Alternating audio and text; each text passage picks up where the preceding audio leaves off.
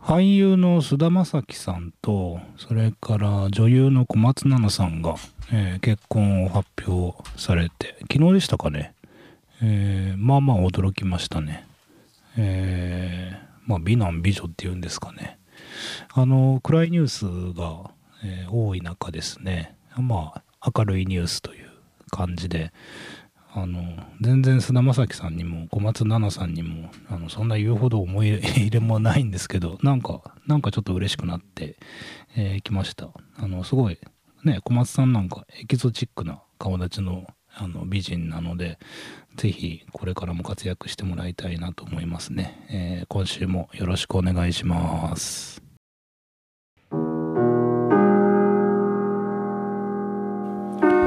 世界8億9000万のヘビーメタルファンの皆さんおはようございます。帰ってきたヘビーメタルの逆襲の時間です。この番組は FM 放送周波数 79.8MHz またダラズ FM のインターネット放送はパソコンからサイマルラジオでさらに無料音楽サイトリッスンラジオを通じて全国どこからでもお聴きいただけます。番組へのメッセージはメールの方は798ダラズ FM.com ファックスの方は0859-21-7878でお待ちしています。いいね。都市春。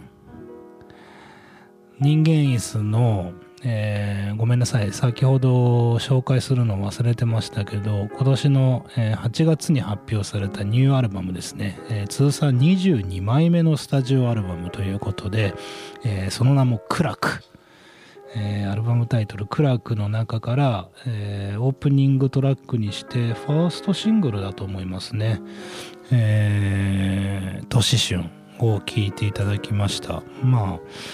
あの人間椅子の魅力ってたくさんあるんですけど、えー、その中の一つですねあの非常にドラマチックなヘビーメタルの、まあ、お手本みたいな曲で大好きですけどね、えー、いかがでしたでしょうか。年春といえばさ、えーと、うちの小学校6年生になる娘がいるんですけど、えー、学習発表会。まあ文化祭っていうんですか、えー、学芸会が、えー、あってですね。でなんか親も今新型コロナの関係で難しいじゃないですか。その観観覧というか感染というか。が難しい中あのまあ来てもいいですよということになったのでまあちょうど仕事の合間に見に行ったんですね。でさなんか児童みんながフェイスシールドですか？してるんですよ。まあまあその話するとまたねもう何も言いませんけどねなんだかなと思っているんですけどまあまあまあいいじゃないですかまた叱ってくる人いるんで。でえっとお芝居をねやるからっていうことで、えー、行ったらさ年春だったんだよ。なんか渋くないですか？年春芥川龍之介ですよ。でうんまあいや悪くないですけどあのなんか珍しいなと思って。で確かにあの年春って芥川龍之介の年春ってあれ芥川さんがあの児童向けに書いた児童向けに書いたのかな？児童向けに書いた小説ですよね。あの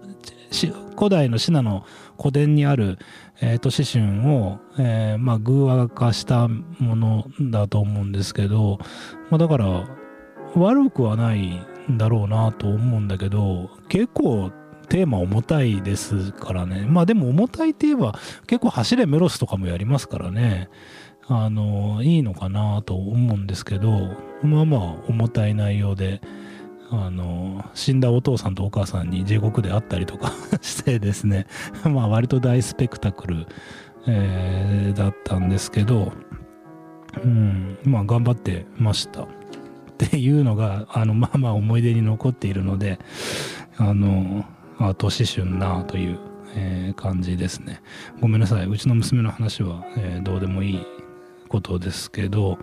あのー、まあ人間椅子をどこから語るかっていうのでまずやっぱりその、えーと、ギタリストの、あの輪島さんね、えー、輪島さんとそれからベーシストの鈴木さんっていうプラス、えー、ドラマー、えー、の3ピースバンドなんですね。3ピースバンドってなんかまあマイナーでもないですけど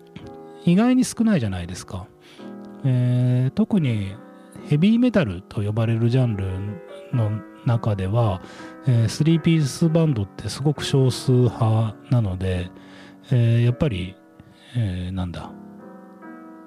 まあボーカリストが単独でいるケースっていうのが圧倒的ですしあの特にこうエレキギターをすごくテクニカルにえ、使うという特徴があるので、え、ギタリストが2人いるケースっていうのが、え、多いんですけど、まあ、そんな中、え人間椅子はあの3ピースに、ま、こだわっているというかずっと3人編成ですよね。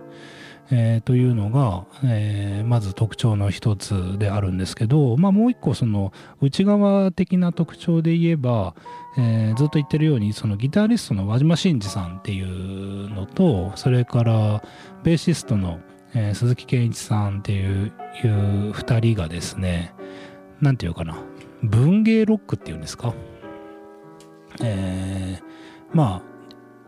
やっているっていうのが特徴の一つで特にそのギタリストの輪島さんが、えー、明治から大正にかけてそれから昭和の、まあ、初期っていうか戦前ですねまでのその文芸まあ今都市春なんかまさにそうですよね、えー、あとは江戸川乱歩とか、えー、そういった、えー、探偵小説っていうんですかね、えー、っていうのにすごくあの傾倒しておられてでそれを題材にした、えー、曲であるとか、まあ、世界観ですね、えー、っていうのをあのかなり前面に押し出しているっていうのがまあ特徴の一つです。でまあ文芸ロックって言えばあの聞こえはいいというかなんかちょっと高尚なことやってるような感じもするかもしれませんけどあの江戸川乱歩とか大概グロいですからね。なのであのこの人たちのやってることかなりなんかやってることっていうか表現があのエログロなんですよ。一言で言えば。えもうエロくてグロくてっていう世界観なんでまあヘビーメタル的にはいいかもしれませんけどあんまりこう J-POP とか そういうのとはあまりこうマッチしないっていうところがあるのでまああのいつまでたっても一流にはなれないなという感じがするんですが、まあ、そこも含めて、えー、応援したくなるという、まあ、不思議な存在なんですよね。あのー、たくさん名盤というか、えー、力作が多いバンドでなおかつ今22枚目のスタジオアルバムって言いましたけどあの本当精力的に活動しているっていうのでもうねベテランというかすごいキャリアだなと思うんですがあのその中でも今回お届けする、えー、クラクですか。アルバム非常によくできているアルバムですね。なんか僕この前のドリームシアターのえー、ニューアルバムもそうだしその前の月のアイアンメイデンのニューアルバムもなんか過去最高とかの名盤とかずっと言ってるんでなんかちょっとリップサービスが過ぎるんじゃないかと思われたくないんですけどなんかこのアルバムも昨日とかもずっと聴いてたんですけど本当人間椅子のここ10年ぐらいの中で多分一番いいですね。あの、一番いいっていうか、なんていうかね、ポップなんだよね。あの、非常に、あのこういい意味で聴きやすいアルバムを出してくれたなと思って捨て曲ないなっていう感じがしますね。次の曲なんかもう一発聴いた瞬間好きになりました皆さんも、えー、ぜひ聴いてみてください、えー、宇宙海賊。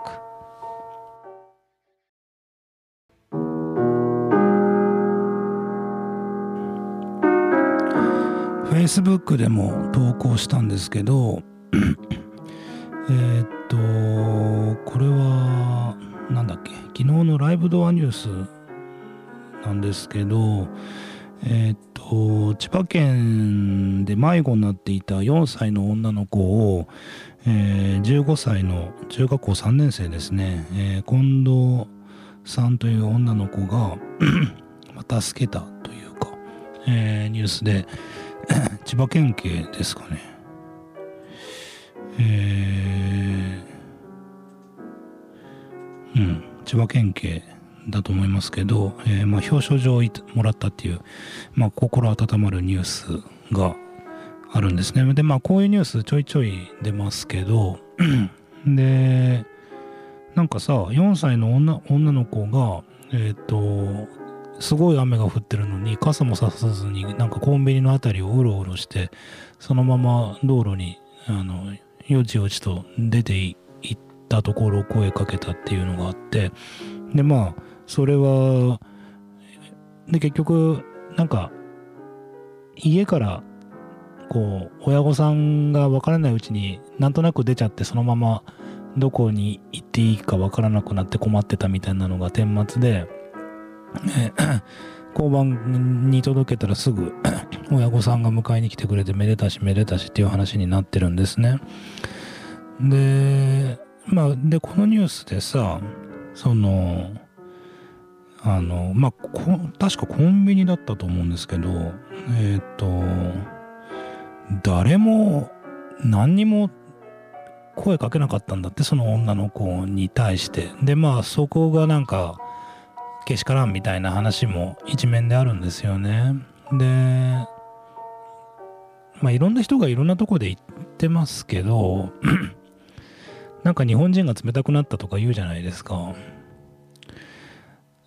まあ、あえて言いますけど、仕方ないと思うんですよね。その、まあ、今ドラマの僕、真犯人フラグっていうの見てるんですけど、こう、誰かがなんかするとさ、すぐちゃちゃ入れるやついるじゃないですか。それで、まあこれ、結果、4歳の女の子、あの、助かってますけど、なんか、行ったらさ、なんか4歳の女の子に大丈夫？とか声かけたらすぐなんか誘拐してしようとしてるんじゃないかとか言われる世の中に今我々は住んでるんですね。だから声かける方も大変ですよ。でいやほんとめんどくさくなってて。でまあちょっと話が飛躍するかもしれませんけど、なんかさ、もう最終的にどんだけ自分を確立するかっていう話だよねっていうのをすごく思ってて、で、まあ倫理観であるとかね、まあ大げさに言えばですよ、大げさに言えば倫理観であるとか、うん、まあ例えば今回のその新型コロナなんかでも、なんか露呈しちゃいましたよね、その、あの何て言うのかな。この空気を見る力っていうかよく言えばですよ。よく言えば空気見る力だけどまあ端的に言えばもう周りが気になって仕方ない、うん、周りにどう思われるかとか。でさ俺別にムキになってるわけでもないですけどまあまあこの番組でも言いましたけどほぼマスクとかしないですね。で、でそれはさ、ごめんなさい、本当向きになってるわけじゃないんで、あの、施設で、あの、不安だとか、マスクされてないとなんかちょっと心配ですとかっていう人の前ではマスクしてますけど、そんな普段外歩く時とかさ、例えばこう、今日はあの、西木町からここまでチャリに乗って来ましたけどね、そんなんとかマスクする意味ってどこにあるのか 全くわからないし。そんなでさまああんまりみんなマスクすることそんな気にならないんだね。っていうのがまず俺はさ気持ち悪いんだよ基本的に。基本的なところで。だからしない。まあそれであの再三言いますけど向きになるわけでもないし別にマスクしてる人がどうだとか思わない。いやそれした方がいいかもしれないですよ。だけどさ結構な割合の人があの周りに悪く言われるからとかなんかそういう理由でしてるわけですよね。でそんなさ自分の考えっていうか自分がいいと思ったことをやればいいんですよね。で今回のその4歳の女の子にしても多分なんかあれあの女の子大丈夫かなとかって思ってた人は周りに絶対いたはずなんですよ。でさみんなさあの妙にそのかばうこともないんだけどその心配なんですよきっと心の中では大なり小なり大なり小なり心配なんだけどなんか私が声かけたらなんか咎められるんじゃないかとかそういう理由であの声をかけなかったんだろうなと思うんですね。だからなんかすごく難しい時代になってしまった。でその時代作ったのは他ならぬ我々なんですけどだから仕方ないんだけどまあそんな中さこの15歳の女の子っていうのがまあ結果、えー、声をかけて、まあ、助かったでまあ結果良かったんですけどまあなんかそういう自分を持ってるっていうのかな。あのいやこれおかしいだろうとかこれなんだろうねっていうのをやっぱ素直にこう体現するっていうのは僕すごく大事なことだと思うしそんなに難しいことでもないと思うんですけどね。あの皆さんどう思われますか？さあえー、っと、なんだっけ、人間椅子の22枚目のスタジオアルバム、非常に、えー、いい作品ですね。クラーク、その名もクラークアルバムですけど、えー、その中から3曲目をお聴きください。えー、悩みを突き抜けて歓喜に倒れ。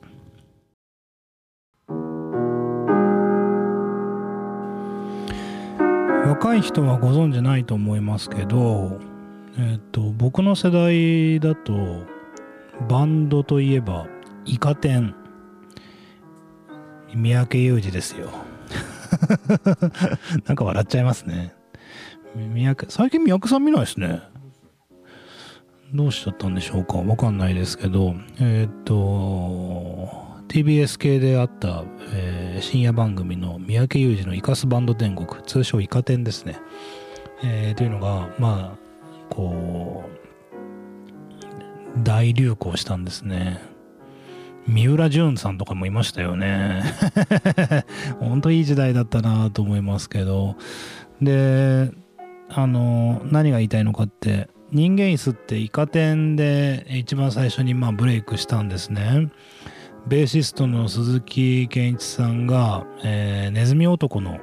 えー、格好をしてまあ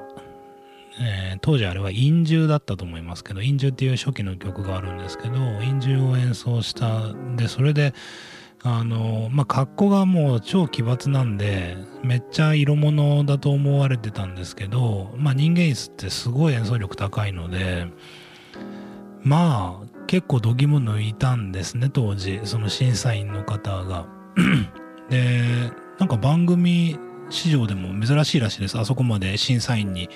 えー、絶賛されたバンドというのも 珍しくて。だけど、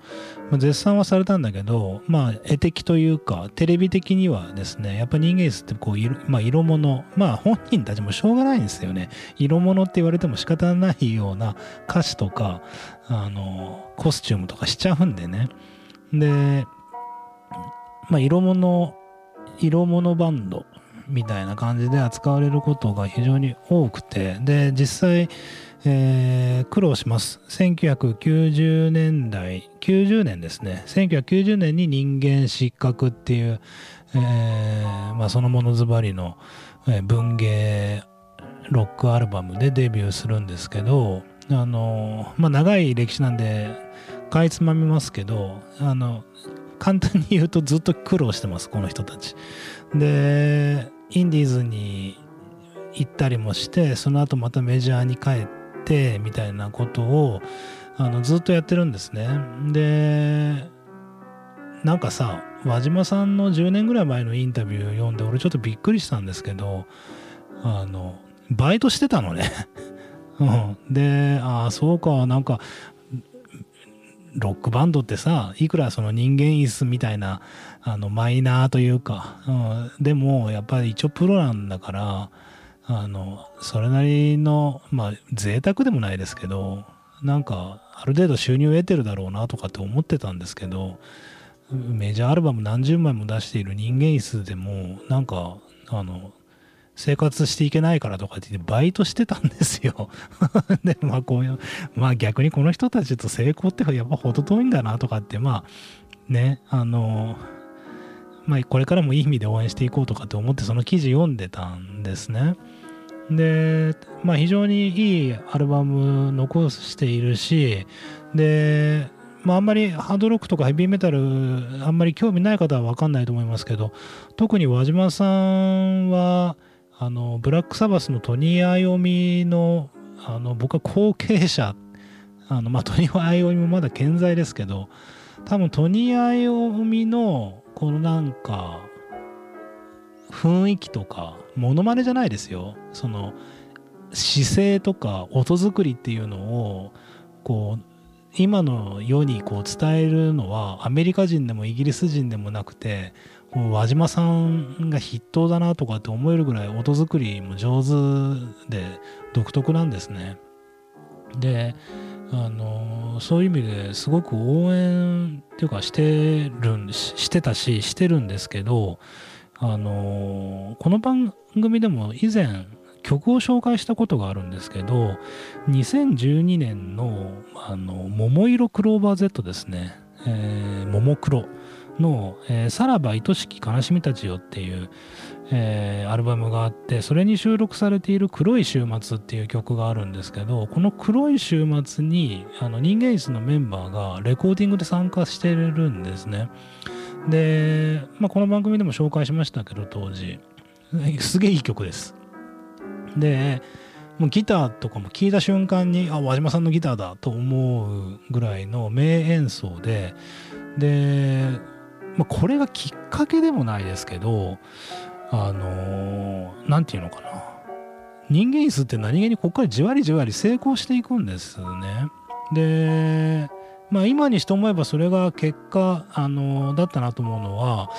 えー、っと、なんだっけ。